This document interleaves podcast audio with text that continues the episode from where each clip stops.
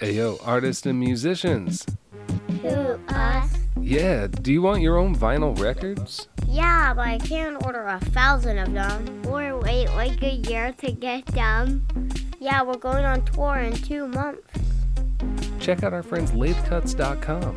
They'll make you vinyl singles in quantities as small as 50 copies and as quickly as three or four weeks. Get out of here. You heard me right. All their pricing is a la carte, and they can help you pick a package that fits your budget. Okay, who we talk to about this? You need to email my buddy Mike. His address is lathecuts at yahoo.com. And if you mention low profile, you'll get a 10% overrun on your order. So if I order 50 records, Mike's gonna send you 55. if I order 75, I guess you would get 82 and a half? Something like that. Remember, you gotta mention low profile to get that deal, and it won't be around forever. What was the address again? That's lathecuts at yahoo.com. Custom made records in small quantities. Mention low profile to get a 10% overrun on your order. And emailing now. Hi, this is Markley, and here's my friend Jeffrey introducing today's show. Welcome to the season two finale of Low Profile.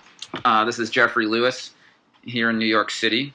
I make up songs and I make comic books, and I'm a big fan of old records. And uh, at some point in discovering old records from the 60s, I started to hear this name, the Holy Modal Rounders. I was really interested in psychedelic music, particularly, but I didn't really know that much about them they didn't really seem like a psychedelic band. I couldn't really be sure what they were. I just would sometimes see their records, and usually they were more expensive than I could afford while I was buying cheaper 60s records, you know, for like three or four bucks. Uh, but at some point, a record store in my neighborhood was going out of business, and they had a sale, and I bought this record, which is the first Holy Modal Rounders record, self titled. Hey, hey, baby, you know you got the best of me. Hey, hey, baby, you know you got the best of me. You can do what you do, you can say what you say, but keep on trucking my blues away. You know I ain't very good in the morning without my good cocaine. and it really blew me away. I um, wasn't really sure what to expect from this record. It looked folky, and it is folky, but there's something so slightly other dimensional about it. The the sound, the attitude, it's haunting. And then, uh, you know, after their second album, they got involved with the Fugs, and this record, The Village Fugs, uh, is a record that was in my parents' record collection. This is my own copy of it that I'm holding at the moment.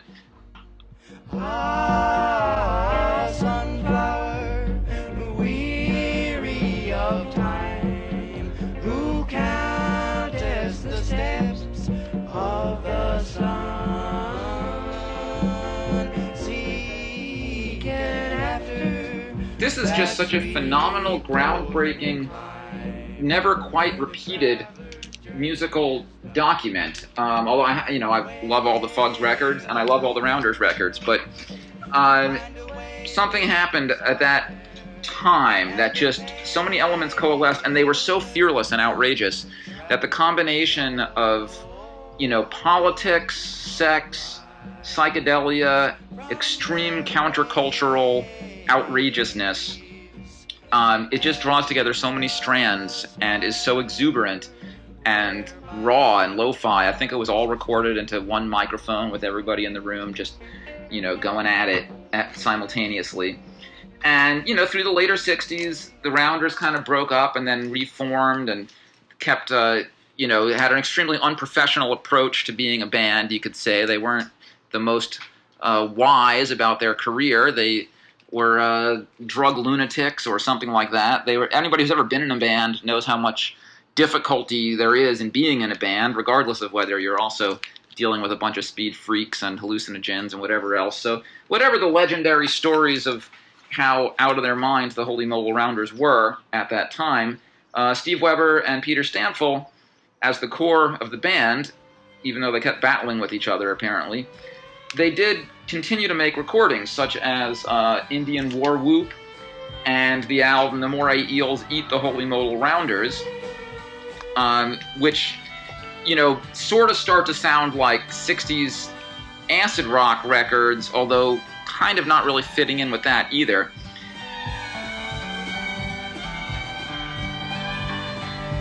So Suspended the world's ended. Our mass will lose in the sea's buoyancy. Come leap off thy lily joy.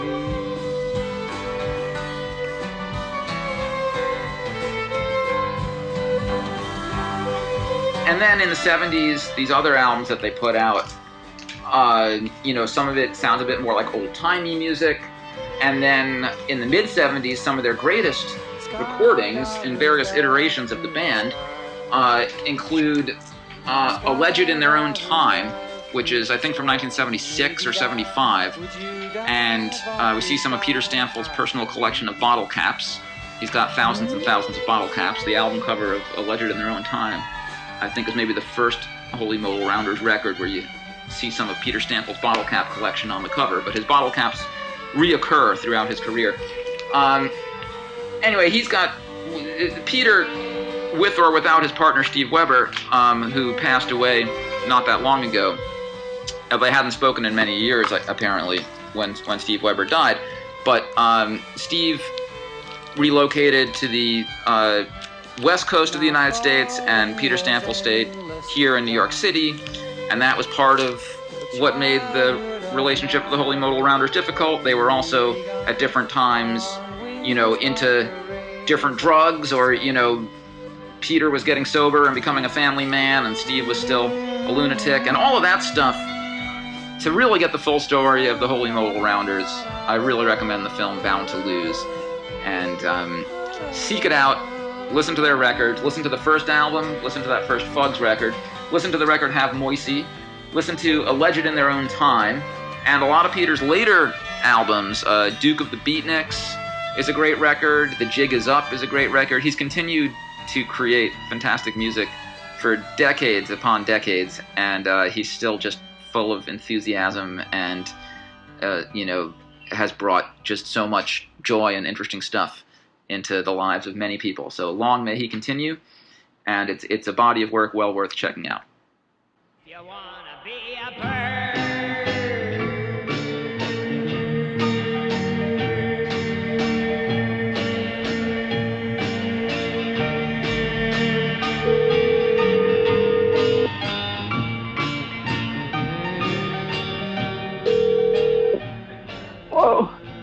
Hello, Peter. Hey. Yeah.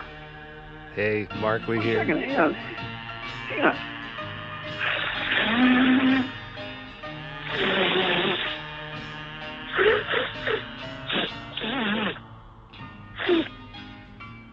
Peter, I just wanted to catch up a little bit. Um, your your former partner in crime, Steve Weber, passed, and uh, I know Yep.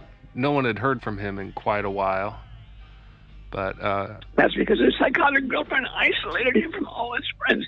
She didn't even tell anyone that he died, but she did take care of him for all those years, during which he refused to speak to me.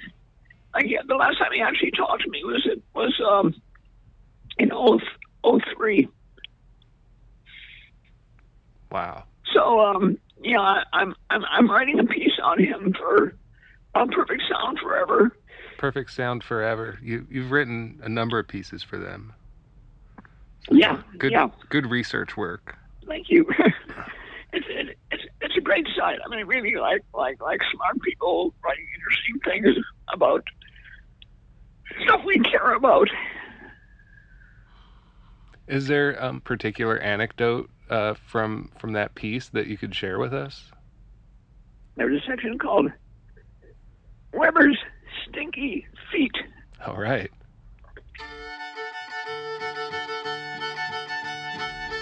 Once upon a time, in 1964, Weber left his cowboy boots on all summer long, while serially staying up for about five days on amphetamine in a row and crashing for three, which was his normal pattern for several years. Yes, he slept in them too. But one day, after three or four months, he took them off. Weber, Antonia, and I shared a four-room railroad flat on Houston Street in the Lower East Side, half a block from where, from the Parkside Lounge, which is still there. We were on one end with the kitchen and the other room between us when Weber, but when he took them off, Antonia and I started gagging. Went to his room to see what the f- we saw. We had already smelled. We told him to put his boots on the fire escape and close the window. It was still unbearable. Then we told him to wash his feet in the tub. On he stunk. Finally, we brought him a kind of comet cleanser and told him to use it, which he did, scrubbing away for several minutes. Even that only worked a little bit. The bad smell lingered until the day after the next. Weber was a most singular human being, but he didn't treat his feet very well.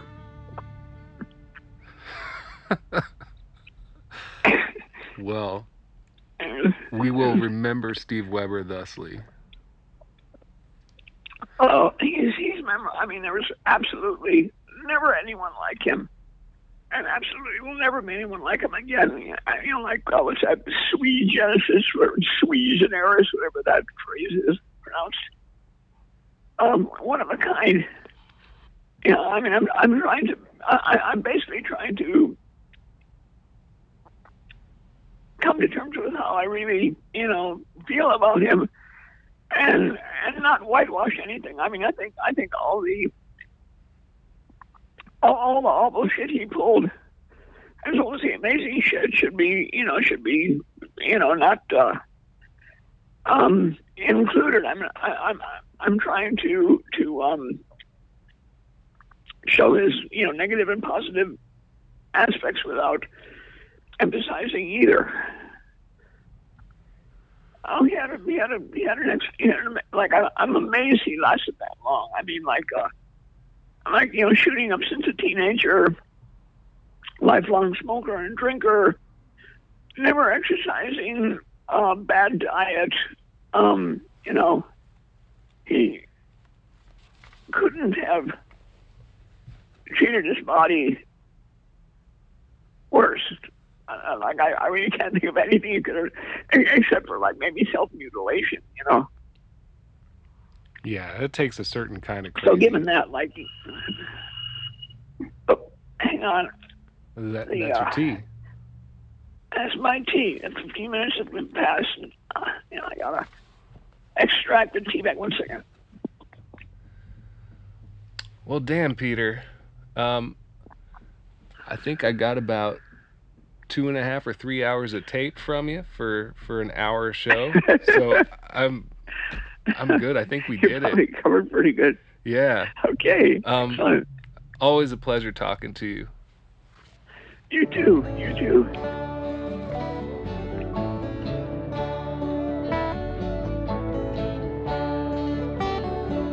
Okay, more from Peter later, but right now we're going to switch gears and talk to Robin Remailly, who played a vital role in the West Coast 1970s version of the Holy Modal Rounders. Before he even joined the band, he wrote the song Euphoria, which was one of the best tracks on their first album and one of the best songs of the 20th century. Ma's out there switching in the kitchen and dad's in the living room grousing and a bitching and I'm out here kicking the gong for you. euphoria, euphoria. When your mind starts wheeling and a walking, your inside voices start squealing and a squawking, floating around on a belladonna cloud singing euphoria, euphoria. You know, people write the coolest stuff when they're young. If if you've noticed, you know, I've caught on to that, yeah. Um, isn't that amazing how that happens? You know, like like the originality that, that sparks out of people when they're in their twenties, you know, or or younger type of thing.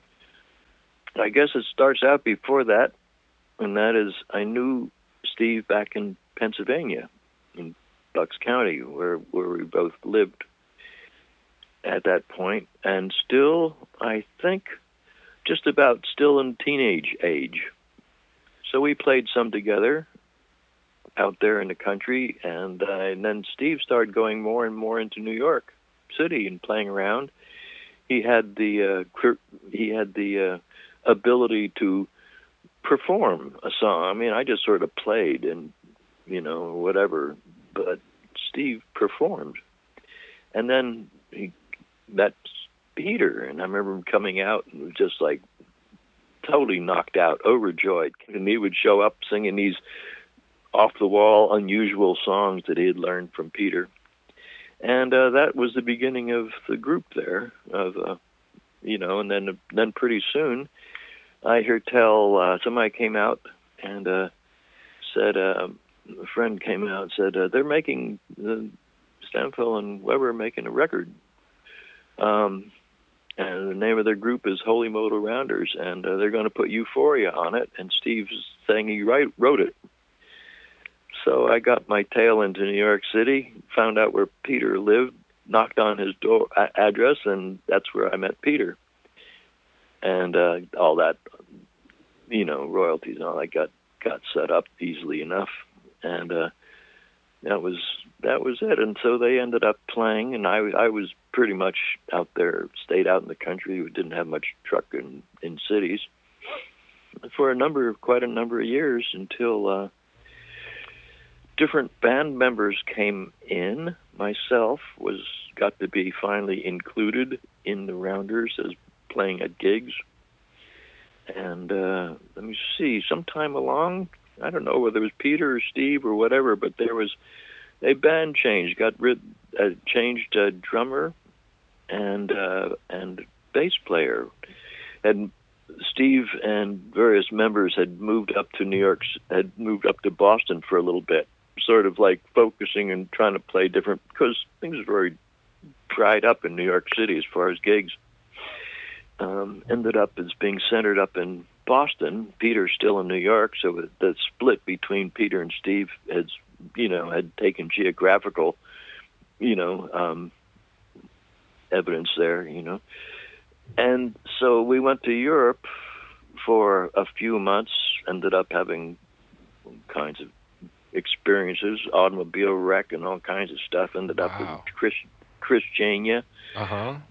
for a while, drummer while, while Roger recovered and all kinds of different things. Anyway, come back to you as a choice. Do you want to come back to America and continue playing, or should we uh, disband the band? And uh, I had an option of going off with my girlfriend Tefia to go to back to Afghanistan and join the hashish trade, but I didn't and uh, ended up going back to states with everybody. Yeah, we came back from Europe wondering what to do, and at that point, the drummer's wife, Ty, was pregnant, and she said, "I want to have my baby around my mom, who lives in Portland, and there'll be plenty of work over there. Why don't you all come to Portland?" And uh, so I guess they had bought a an old 51 Greyhound diesel bus. And they'd fixed it up, taken seats out, put beds in there, and uh, the band trucked across.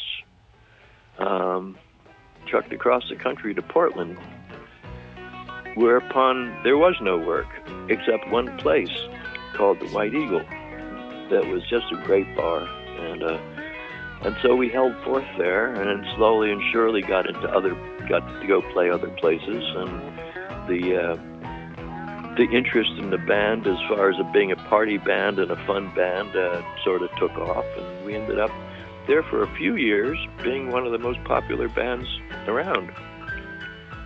Yeah, and, And- it was a whole. Yeah, it was more of a rowdy, like a bar band. more or less, but but we didn't play. There was somebody wrote a uh, article in New York about about Steve's, you know, an obituary, and, and and made mention that the Rounders, West Coast Rounders, turned into a rock and roll band. Untrue. Never a rock and roll band. Only played Rounders material, but just had a whole band that loved the jam. So it didn't matter what the hell the tune was. There would be a jam attached. It'd be a country tune. It would ten, five minutes later, it'd be atonal jazz, and then it would go back at the end to a country tune. You know. When I come home, all tired out no more. Your belly, your belly's dead, just like a paw in a storm. Yes, yes, that's how it is.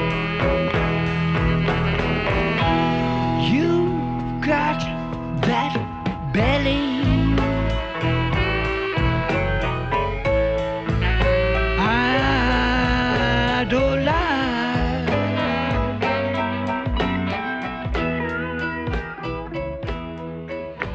it, it was fun, and you know there was times when there'd be 300 people boogieing out there, you know, in front of us. Yeah. So we ended up up there in Portland, and slowly and surely things got uh, things got more and more fun, and uh, it was a tragedy in another way because the guys who liked dope, there was too much of it. It was out. It was like easiest to, to so these guys ended up going and back and forth between being junkies and and alcoholics. That their habits would get too bad to take up booze. Their lives would get ruined, but then they'd go back and forth between dope and alcohol, and um, you know things got pretty boring. But they would show up at least on the alcohol, um, on on the heroin. They were, it was more boring, but you know that that show wasn't just about who was who was doing what. It was about music and having fun playing. Yeah. Yeah. That was so whatever you know about about that angle. But there was times in all those years when the band had really created some really cool music, you know. And then it just got tightened up and tightened up, and every and it just ended up as sort of doing a precise version of a song, kind of stuff, and that's, that's okay. But I always sort of regretted that that the real sound of what we did out in the West Coast never got on a record because it was pretty interesting, you know, just to go hear people just jamming, you know. The song was the song was only the vehicle for messing around, you know. Mm-hmm. And the song wasn't that important. It was just that was put on the middle or in, in the beginning and at the end, and the band would, generally speaking, go off on and and you know it got to be too much of a routine everybody had to take their solo kind of thing you know and uh well there are times when perhaps everybody taking solos on things isn't a good idea you know kind of thing but uh the rounders were failing you know uh we not changing not changing repertoire Mhm. uh steve didn't want to learn new songs and so on like that and I don't know. I guess I wasn't coming across with all that great great material. I was I was lost in I was lost in just having a good time, running around with girlfriends and not paying attention to music. And that's where I went wrong, personally speaking, is I didn't I didn't do what I did have done a few years ago, namely take up music for the love of music again and try to try to get better at it. You know, because you love it. Uh, it was just there as something we did and I wasn't try- no I wasn't trying to get better at it. And therefore, you fail if you don't try to get better. You don't you know how it is. Yeah. Yeah. So I, I, uh, ended up drop I ended up dropping out of the whole picture at at one point. Um, sort of later on, in around eighty, ended up just moving away from it, and uh, but there was there was uh, nine nine years, ten years of some pretty pretty interesting stuff going went on down here. And when's the last time you saw Weber? Went the day before he left Portland, and I went over to where he was shacking up, and it was a difficult situation. Poor guy was uh, uh, with a little heater and underneath one army blanket, shivering. I could see him shivering, and uh, uh, what did I do? I gave him a hundred dollars to get out of be able to get out of town, and uh, I took some money and went up to walked up to the store and got a GIQ of some sort of green green beer. You know, I don't know what it was.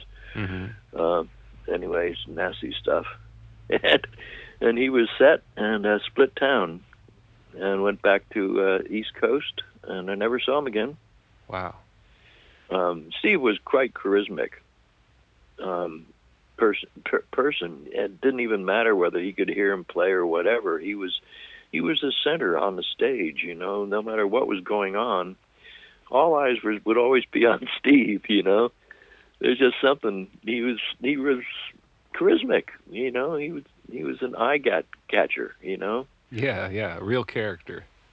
Real character, you know, and but and and people didn't under a lot of people don't understand why the Rounders were successful out here in less than they used to play songs real fast where you just sort of hop on and you hop on you do it really fast and you hop off and you go hop on something else and do it really fast and you hop off well, I I was into music jamming more than I am into whatever just knocking out songs Yeah. and that that was the originality and the thrill of it for the audiences because you never know it was going to happen. Well, Robin, I just want to say thank you for sharing with us, with me. And uh, I really look forward to getting this out there to the world. And hopefully somebody will discover it for the first time or maybe be reminded of it. And thank you for your Uh, work. I think you did a good thing in this world. Well, nice, nice. Oh, good, thank you.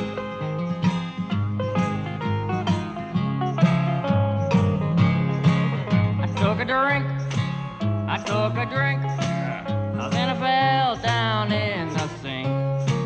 I took a drink, I took a drink, then I fell down in the sink.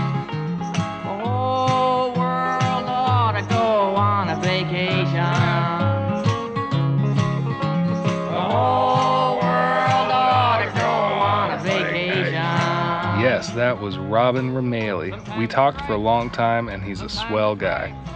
Before we move on to this 2018 conversation with Peter Stampfel, I just want to let you know it was the first interview I recorded for this podcast before I had the bugs worked out and before I had Miles and his engineering finesse on my side. So any improvements on the audio fidelity are to his credit. Bless up, Miles. Here we go.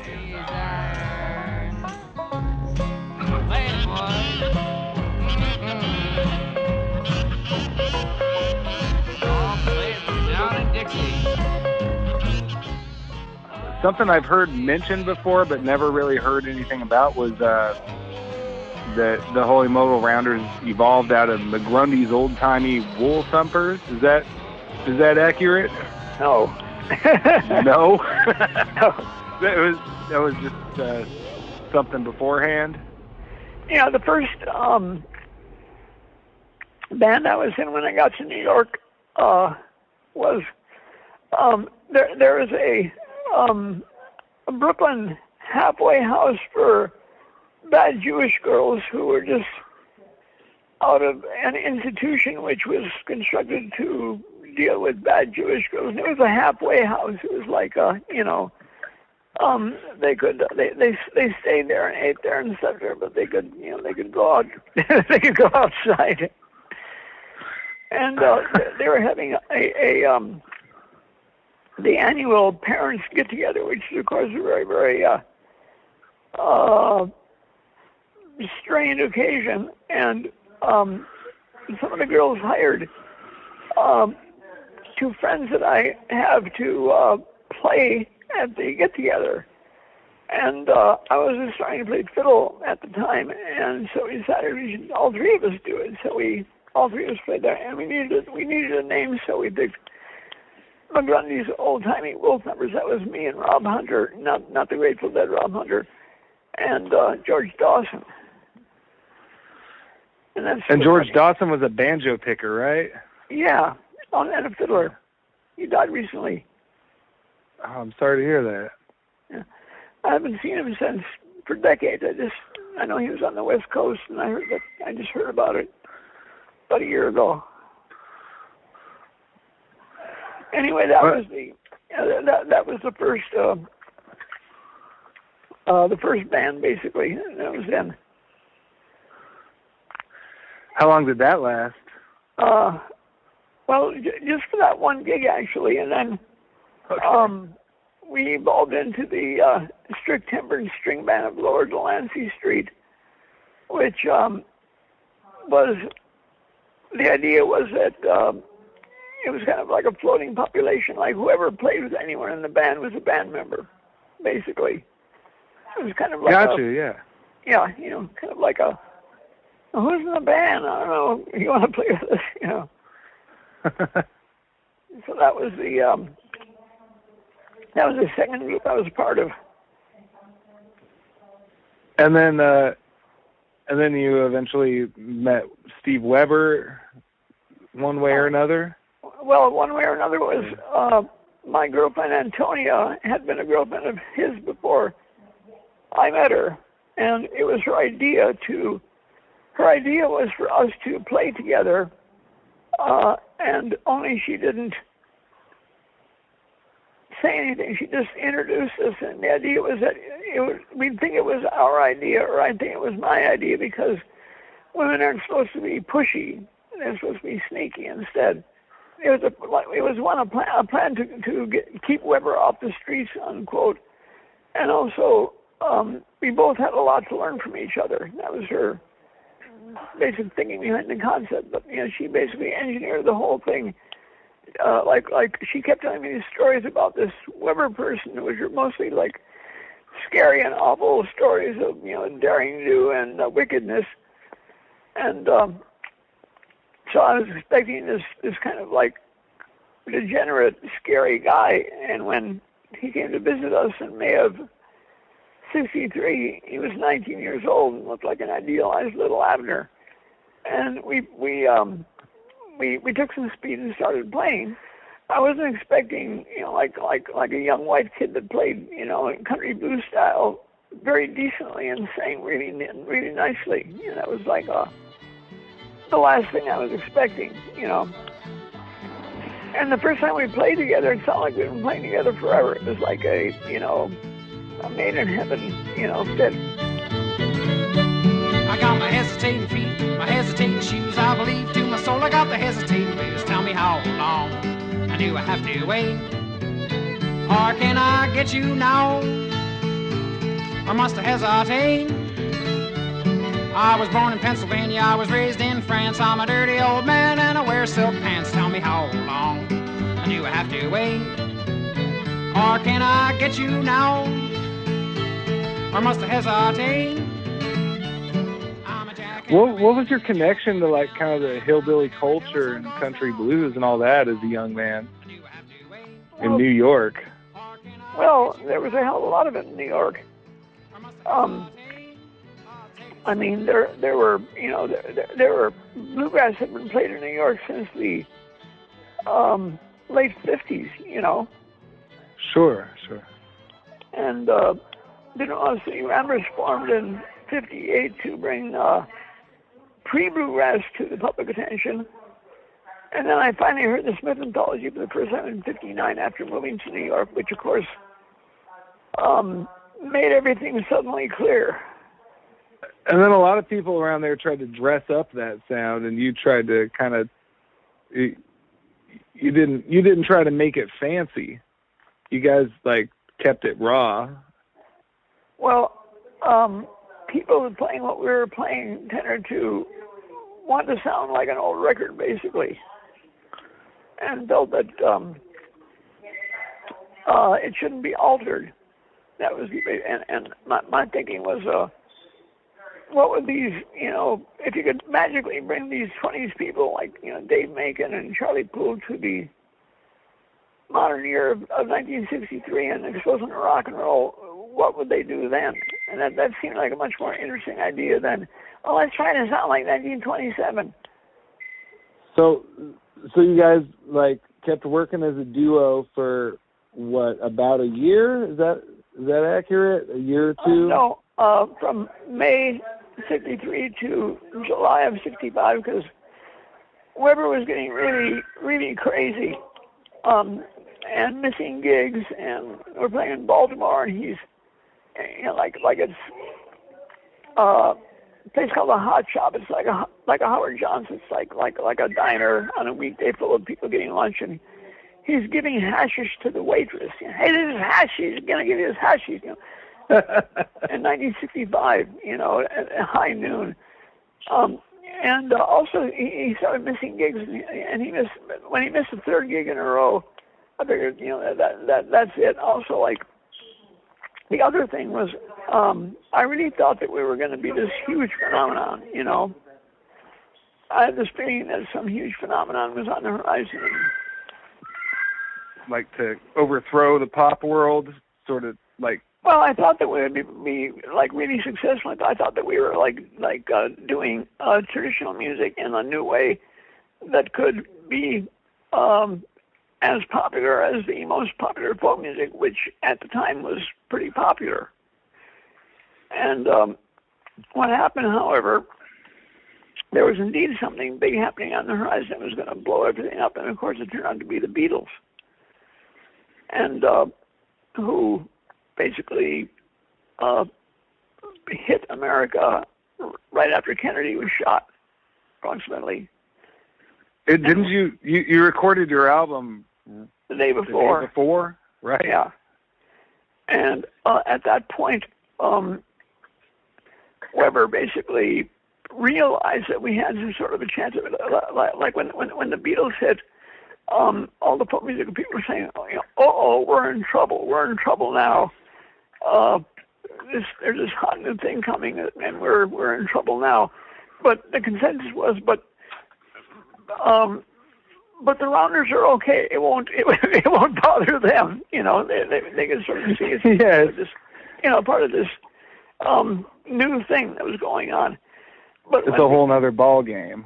yeah, when it became clear that the Beatles were going to be well, when it became clear that we had had a, a pretty serious chance of having some degree of success, uh, Weber basically started sabotaging shit and uh, refusing to work out new songs. And we'd be on stage, and he would, I hate it. I wasn't sick of this old shit. I can't. I gotta play something new. I hate this old song. And we'd get up, and, and I mean, like working on a song was very simple. You simply play it three times, and it was good to go. You know. Sure, yeah. And after, after okay, well here I got these new songs. Let's work on. Ah, He and he would like like just stomp off. So between that and his you know like increasing craziness, like there's a period. Uh, well, we were playing with the we started playing with the Pu- Fugs in late '64 as well. We were their backup band. You know, we volunteered. Well, we took speed together, of course, at first, and then I quit taking speed in late '63, early '64, and um, Weber and my and Antonia continued using it. And by late, um, by, by early 65, uh, early mid 65, um, Weber did this thing where he was uh, basically he would be up for five days and he'd crash for three. That was the usual pattern. And um, he went through this period of about two weeks in which he, uh, every sentence that he said had nothing to do with the one before or after. It was really pretty amazing. Not, not the fact that he was rambling, the fact that it was like completely, I mean, he, he rambled a lot, but the fact that the sentences did not connect ever, nonstop, was like uh, something I'd never heard before in my life, Yeah. before or since. But we still did a couple of gigs during the period, you know, like like the gigs like like like worked okay. but um anyway, so I kept playing with him in July '65. Um, tried to put together another band uh, over the years. Met Sam Shepard, and he was playing drums. And I met him in October of um, '66.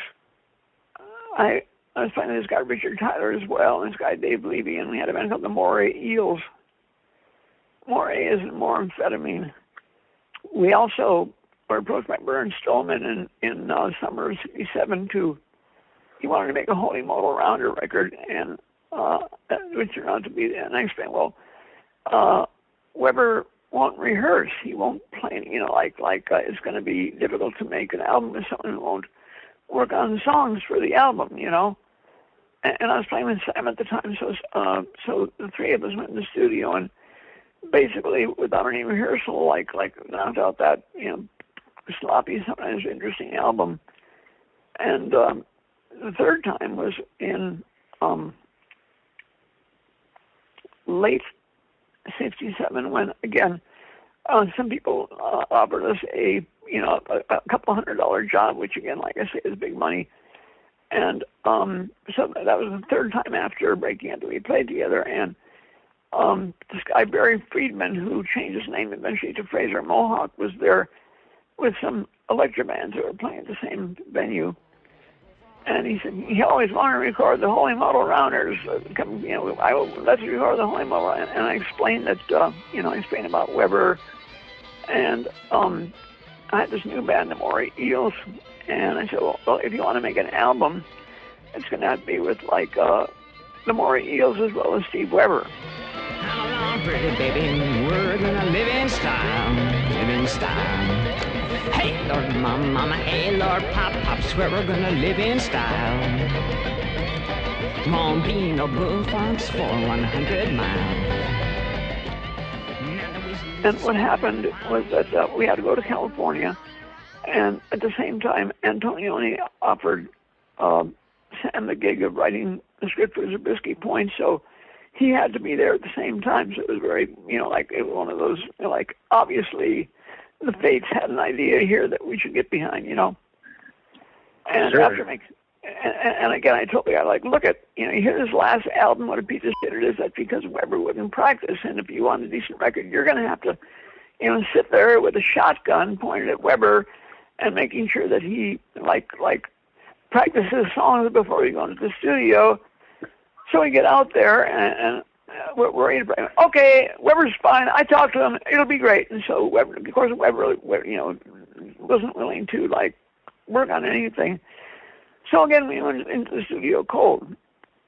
Um, anyway, uh, I was taking fucking at the speed as most of the band were, except for Sam. That wasn't taking much of anything, really. hmm And um, after the um, re- record was done in a spirit and, and became like you know like speed induced uh, um, friendliness and camaraderie, we decided, hey, we should we should put the whole band together, like as you know, we should you know like like uh, and, and and call it the Holy Modal Rounders again.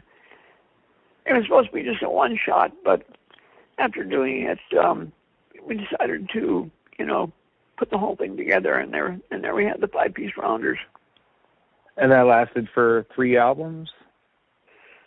Well, that lasted until um, they moved to Oregon in '72. But, but what happened was that uh, um,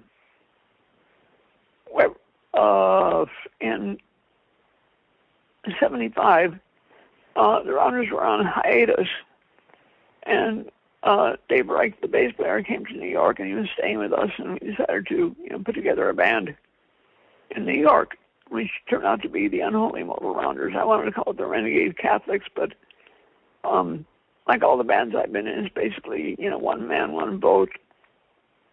So we put together the Unholy Modal Rounders, and then Dave moved back to uh, Oregon, and uh, eventually um, Weber basically got kicked out of Oregon. Basically, he was living. He was married to this very sweet girl named Essie, and Mhm. um, Essie worked and cooked and cleaned the house. And Weber's job was to take out the garbage, basically. Um, I wanted to uh, make an album with Weber, and so something that people wanted, you know, like wanted us to do, to do it as well. And so I, I was going to go out there and like um, '77 to make an album with with Weber, and um, they had a, a rich benefactor, and uh, a mutual friend of the rich of them died, and was there was a funeral on the East Coast, and so he he brought the Rounders out there, and uh, we were we were basically uh, did, did did a lot of jam type. I mean, we we, we would take extended breaks in songs, you know, kind of like a um what basically a ja- jam band that mostly did songs, but would, would there be jams in, in individual songs as opposed to like like long noodle sessions? Uh, we tried to do a couple of whole band things, but because Robin Head was writing all these amazing songs at the time, but they didn't. Um, um, he was very dissatisfied with the way they came out. Like, like basically the band was like killer live. I mean, like, like at the at the time, like our our live shows were pretty great. And um, but um, the magic in the studio was quite, you know, like like much more difficult to capture. I was very disappointed by the fact that you know, like like the the amazingness of the you know seven piece rounders playing live uh, never happened. And and like I, I thought, Jesus, if only if I if I been thinking, I would have like lined up a, like a Nagra tape recorder and like did some live shows because like like that that was you know I really wanted that to be saved. And here they were suddenly in '76 um, on on the East Coast for funeral, and I busted my balls trying to line up a recording session and line up a rounder behind it and thought this is this is the chance we can finally record, you know, like like that amazing band there. But of course, it was a studio, not live, and we only had a week, and it was in the '90s, and there was no air conditioning, and um, so the the result was the um, last round. You, you heard that right? The cold wind from space is blowing in my face. God, what am I doing here? I wish I was a cat, then I'd know where it's at. Sure has been a funny year. The dripping of oh, the faucet puts a rhythm to my night. I walk around in time with it. My footprints would be white. I touch my body's skin. I'm still a human being. God, doing here? Well, yeah, like, like, like I thought it was like extremely unlikely that we'd ever all get a chance to play together again. Was my take. Uh, and then um, uh, Weber did come to the East Coast, and we did record uh, "Going Nowhere Fast." But the thing about the West Coast Rounders, you know, cutting to the chase, is that uh, they basically didn't work out any new material all the while they were out there. Like I heard maybe like one or two new songs that they did, but um, apparently uh, Robin would try and introduce a new song and then uh, taking their cue from like when I tried to introduce a song, ah, oh, we don't like it, ah, oh, we don't like it, and there was no new material. Uh, then in the late '90s, uh, Weber got kicked out of Oregon because um, they were about to lose their lease because landlord was going to like do something with with the space, and and in three months they're supposed to lose the lease. So, as he said, well, I, I'm leaving, and um, you're, you're on your own. So, in the meantime, uh, he'd, he'd been in a car accident. He was a passenger, and he got some insurance money, which he used to move back home to his mom's place in, in, in, in Pennsylvania. Day, moving day. Rip the carpet up off the floor, get on your overcoat and out the door because it's moving day. Pack up your clothes and get away.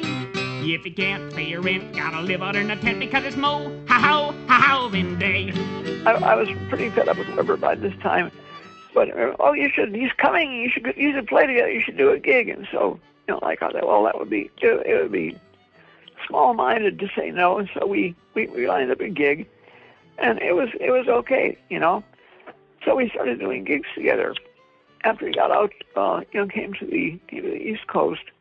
There was a there were a couple of uh, rounder reunions in in Oregon. Uh, Weber and I'd fly out there for a rounder reunion on I think two occasions, uh, and um, there was supposed to be a third reunion in in in uh, May of '03, which was exactly 40 years to the month from the time we got together. And Weber's girlfriend, Right. who by this time was his manager, right, um, said that speaking as his manager, she advised him that going to Oregon to do the university was a bad career move. Her very move, her very words. She was saying that uh, you got you were uh, withholding some of the rounders millions, and Yeah, you uh, your response to that was like there may have been hundreds here or there once once in a Yes. while, but Yeah, and that, was about it. I, I miss some aspects of the way he was in the um, on 60s and even even 70s, you know. But what finally happened, of course, is that he didn't show up for the, um, you know, for the reunion, and then uh, um, the you, you heard the Too Much Fun album, right? sure, yeah. Yeah. Well, we recorded another album as well. It's supposed to be the follow-up, and there were two original songs on it. And Weber and his girlfriend insisted that uh, they be taken off the record because he was going to do a solo album, which, needless to say, never happened ever. Then I said, "Well, look at this. You know, okay, let's cut those two songs out. There's still like 14 songs left. That's enough, you know." Uh, but they were by that time they were spooked and didn't want to do it. So this so there's this Lost Rounders album, which is like a really nice album. Peter, I had a couple other specific Oh, things go I wanted to ask you about. Um, one of them is, for me personally, um, the album Indian War Whoop yeah, goes that- to yeah. sonic territory that I feel like nobody else has ever gone to before or after. I cannot wrap my head around what the, those sessions must have been like, but just the sound of it is so disorienting and beautiful and uh, se- seemingly like kind of off the cuff, but intentional and maybe like a even a little antagonistic like maybe the jokes on me for even listening to this Um, and- right. every time i hear it it still doesn't make sense to me but i have a great time do you have do you have anything to say about that particular album well, yeah. Um, Burns Stonewater I'm all recorded the ears. Rounders, and like I say, I explained that uh, Weber won't rehearse, so it'll be a mess. Oh, sure he will, but he didn't. And we're in the studio without Weber rehearsing, and Weber and I took a bunch of speed, and and Sam didn't. Uh, it was like August of '67, I think. And uh, I stupidly didn't go into the studio, go to the mixing session. Like I, I, I the idea of no tracks between, no, no, no breaks between tracks is like like a bad idea and not my idea. And I wish I would have gone to the mixing, but my, my last take, uh, after a while, it was like, yeah, it's a great record. I never want to hear it again as long as I live. when's the last time you think you heard it Well, actually, I, I, I, I heard it again like a couple of years ago and thought, well, this is actually, you know, not as bad as I thought it was. Like there, there, there are some, there, there are a number of really nice parts. i think radar blues is especially nice Someday soon,